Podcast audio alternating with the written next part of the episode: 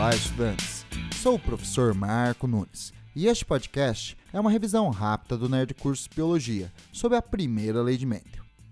Mendel foi um monge austríaco que, na segunda metade do século dezenove, realizou estudos de hibridização de variedades da planta ervilha de cheiro, visando entender a transmissão de características hereditárias.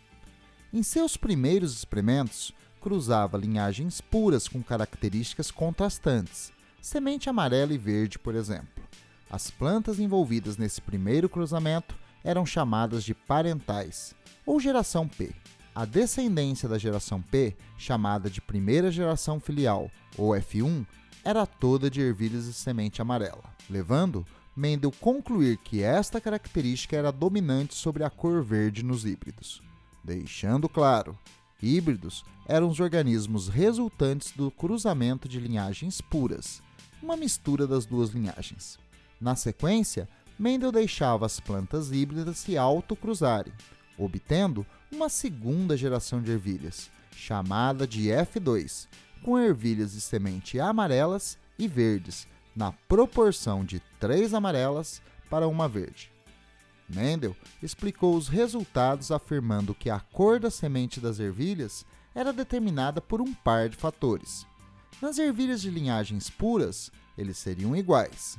Os fatores se separariam durante a formação das células reprodutivas e voltariam a se unir aleatoriamente durante a fecundação, formando os híbridos da F um, onde somente um dos fatores se expressava, sendo este considerado o fator dominante. No autocruzamento dos híbridos, os fatores se separariam novamente e se combinariam aleatoriamente para formar os organismos da F dois.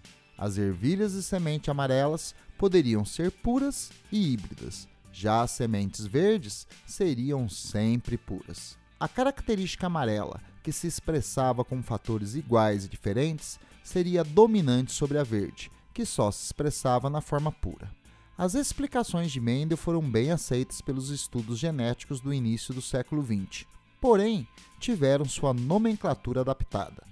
O que Mendel chamava de linhagens puras passou a ser chamadas de homozigotas, os híbridos de heterozigotos, e os fatores hereditários descritos por Mendel passaram a ser chamados como formas alélicas ou alelos de um mesmo gene.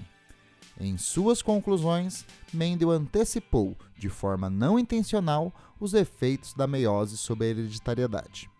As conclusões dos primeiros estudos de Mendel ficaram conhecidos como a primeira lei de Mendel ou a lei da pureza dos gametas, onde, durante a formação dos gametas, os alelos se separariam e se combinariam aleatoriamente na fecundação. Portanto, cada organismo parental contribuiria com um único alelo para a formação dos descendentes. Bom, é isto aí.